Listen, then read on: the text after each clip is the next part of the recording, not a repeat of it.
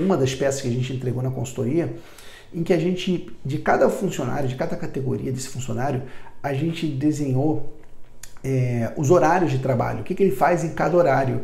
Isso é muito poderoso, gente, porque muitas vezes na empresa não, não, você não tem uma divisão de tarefas. O que eu preciso fazer quando eu chego na empresa? O que eu preciso fazer antes do almoço? O que eu preciso fazer antes de fechar a empresa? Que horas eu vou atender as demandas diversas? Né? O que é demanda diversa? Aquele problema que acontece inesperado, que, que aparece que eu tenho que resolver. Então, quando você cria cronograma de trabalho, você liberta as pessoas.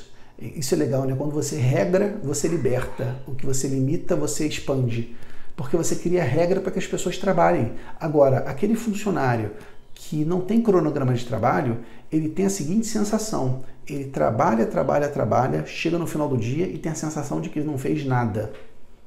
Você já se sentiu assim? Você, você já passou por essa situação? Isso geralmente acontece com profissionais que não têm um cronograma de trabalho. Ele faz tudo a toda hora. Pediu, respondeu. Chegou e-mail, respondo. Pediu relatório, eu gero relatório. E pediu, Cara, isso não funciona. Você tem que ter um cronograma de trabalho.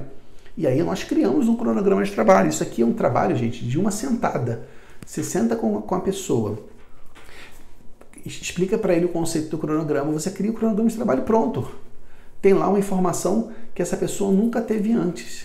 Uma divisão de tarefas.